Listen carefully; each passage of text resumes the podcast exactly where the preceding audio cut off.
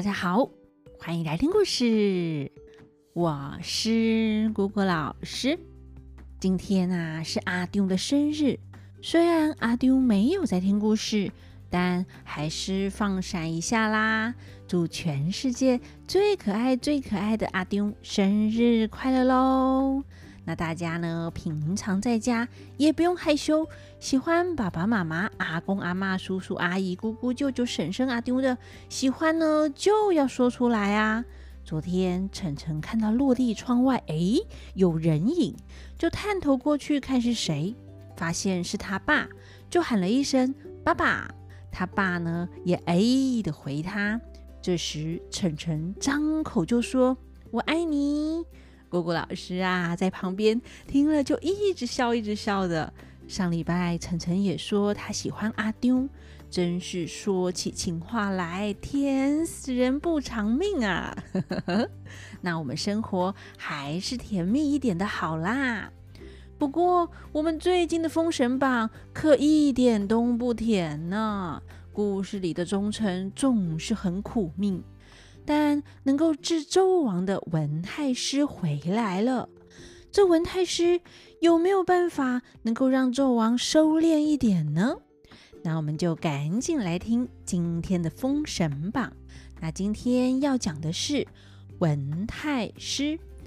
上一次我们讲到文太师从北海征战回来，一回到朝歌，却发现哎，变化怎么这么的大？比干死了，朝歌多了一个高耸的建筑物露台，还出现炮烙之刑。文太师听到朝廷乱象，气得啊，他第三只眼咚噔的睁开啦，命执殿官明宗谷，他怒气冲冲的要见纣王。那纣王在哪里呢？话说纣王自从取来比干的心做汤药，治疗妲己的病。妲己呀，药到病除，一喝就好哦，因为是装病啊。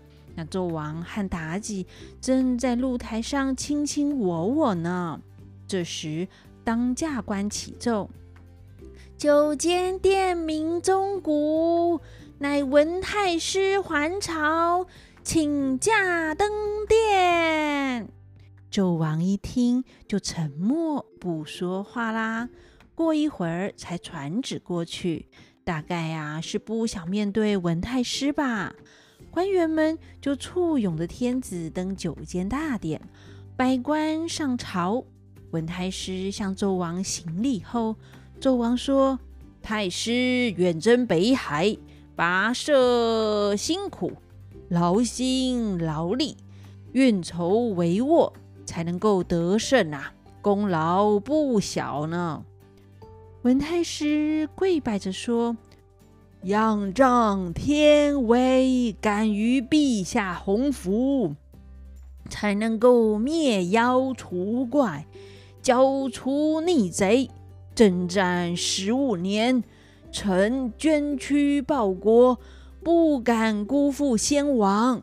臣在外听说朝廷动乱，各路诸侯反叛。”让臣呐一颗心悬在两地，恨不得飞奔回来面见君王。今天终于回来见到陛下了，这些传闻是真的吗？文太师开始在问纣王喽：“我在外面这么尽心尽力的打仗，却听说朝廷一直出状况，各路诸侯反叛，这这是真的吗？”那纣王说：“姜桓楚谋立弑政，恶从于众恶反叛，都已经被杀了。但他们的儿子啊，却起兵叛乱，不遵国法，扰乱边关，不得安宁。哎呀，真是令人痛恨呐！”文太师启奏说：“姜桓楚篡位，恶从于众恶。”谁可以作证啊？纣王却说不出来哦，因为当初啊，就是纣王听信妲己的话，逼死了姜皇后，还想要杀太子及阿殿下，那还召来四大诸侯，铁了心要杀他们。求情了老半天，纣王啊，最后还是杀了姜桓楚和鄂从宇啊。那文太师上前又启奏说：“臣征战在外，苦战多年，陛下仁政不修，荒淫酒色，诛杀忠臣，导致诸侯反叛。臣且启陛下。”殿东放着那个床，沉沉的，是什么东西啊？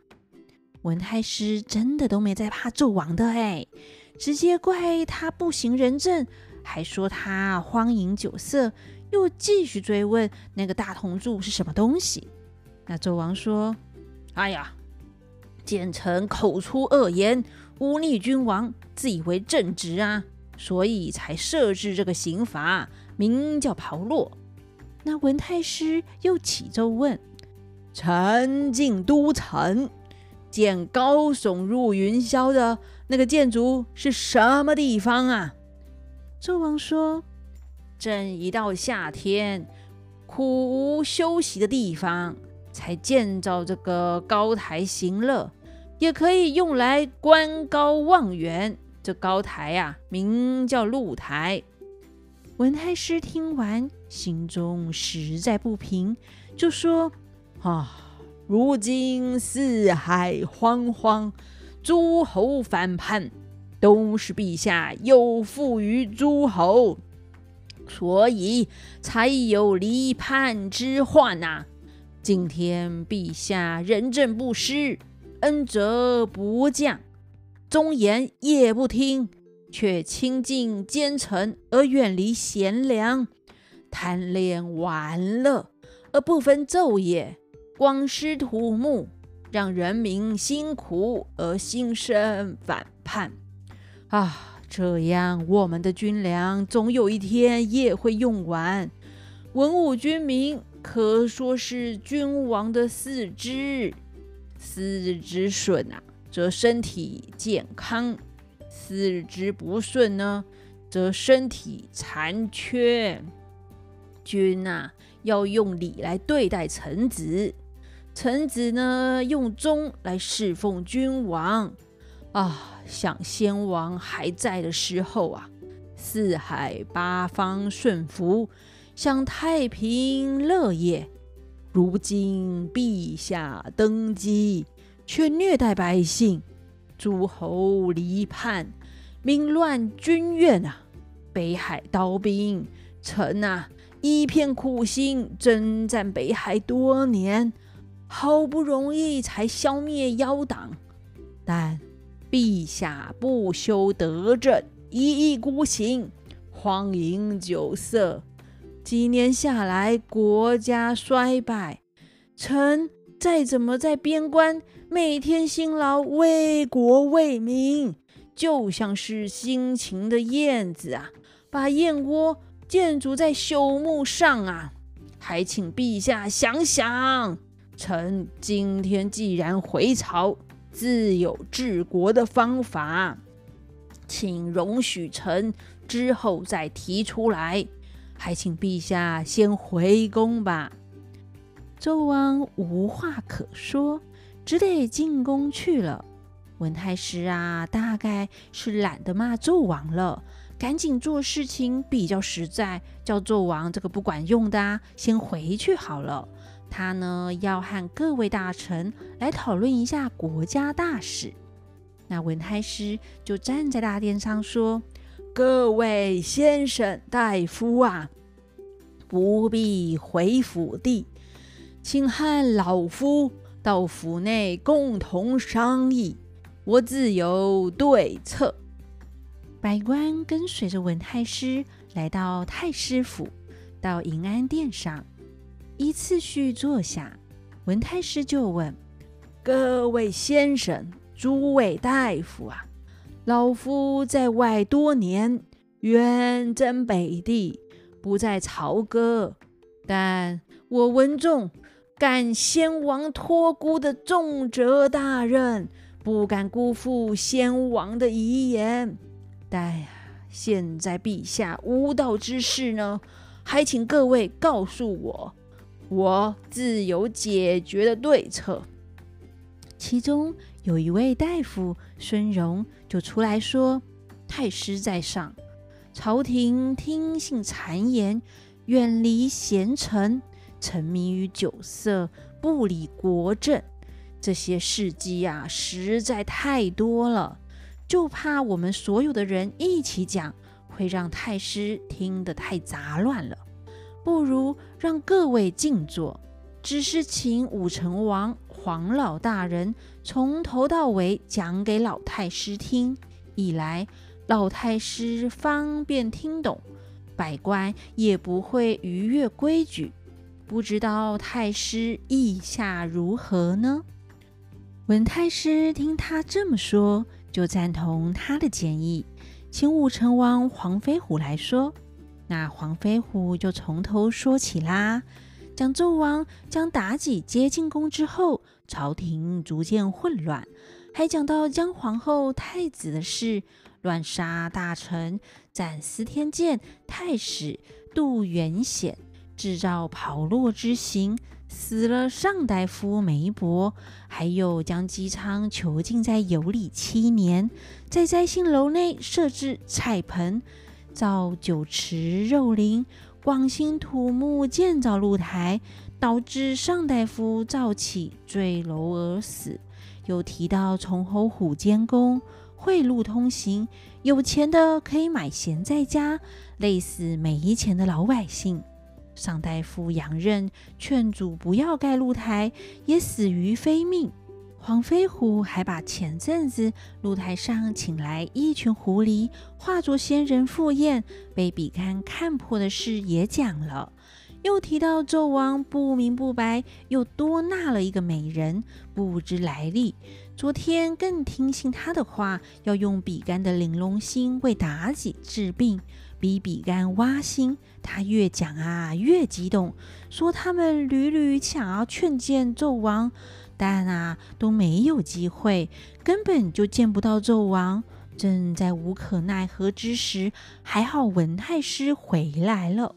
那黄飞虎这一番话，就把文太师急得高声大叫：“啊！居然居然有这样反常之事啊！只因北海刀兵，导致天子混乱纲常。我啊！”有负于先王，有误国事，实在是老夫之罪也。众大夫、先生，请回吧，我三天后上殿，自有调陈。就是啊，他要提出几条对策来上呈君王呢。那文太师就送众官员出府。下令封了府门，所有的公文都不许投递，就是叫大家都不准吵他。他要专心来想对策，等到第四天面见纣王时，才可以打开大门。这文太师说做就做，三天内写出调陈十道。第四天入朝面见纣王，文武官员都已经知道文太师要上殿。那一天早朝，两边文武百官行礼后，纣王说：“有奏章出列，无事退朝。”文太师就行礼说：“臣有奏章。”就把奏章铺在纣王的桌子上，让纣王阅读。纣王一看内容啊。文太师字字恳切，文情并茂。先讲他对于国家的担忧，又提到尧舜禹那些贤明的君王做例子，中间还又指出纣王的过错，做了哪些错事，希望他能够痛改前非，施行仁政，要善待百姓，国家才能够长治久安，天下太平。最后写到他冒犯天子，写下了十件希望纣王能够改的事情，是哪十件呢？我们赶快来看看。第一件，拆露台；第二件，废袍落，让谏官能够尽忠；第三件，填菜盆；第四件，去酒池肉林。第五件，贬妲己，另外立正宫。第六件，远离奸臣，速斩废纵游魂。第七件，开粮仓，救助人民。第八件，派使者去招安东南。第九件，去山中寻访贤能的人，让天下人能够知道朝廷是重视人才的。第十件，接纳谏言，大开陈情管道，让天下人的声音不会被屏蔽。那么，到底纣王看到文太师提出来的这十件事后，会做到多少呢？大家可以猜一下哦，是一件、两件、三件，还是全部都没有呢？那欲知后事如何，且听下回分解。那我们就下回分解喽，拜拜。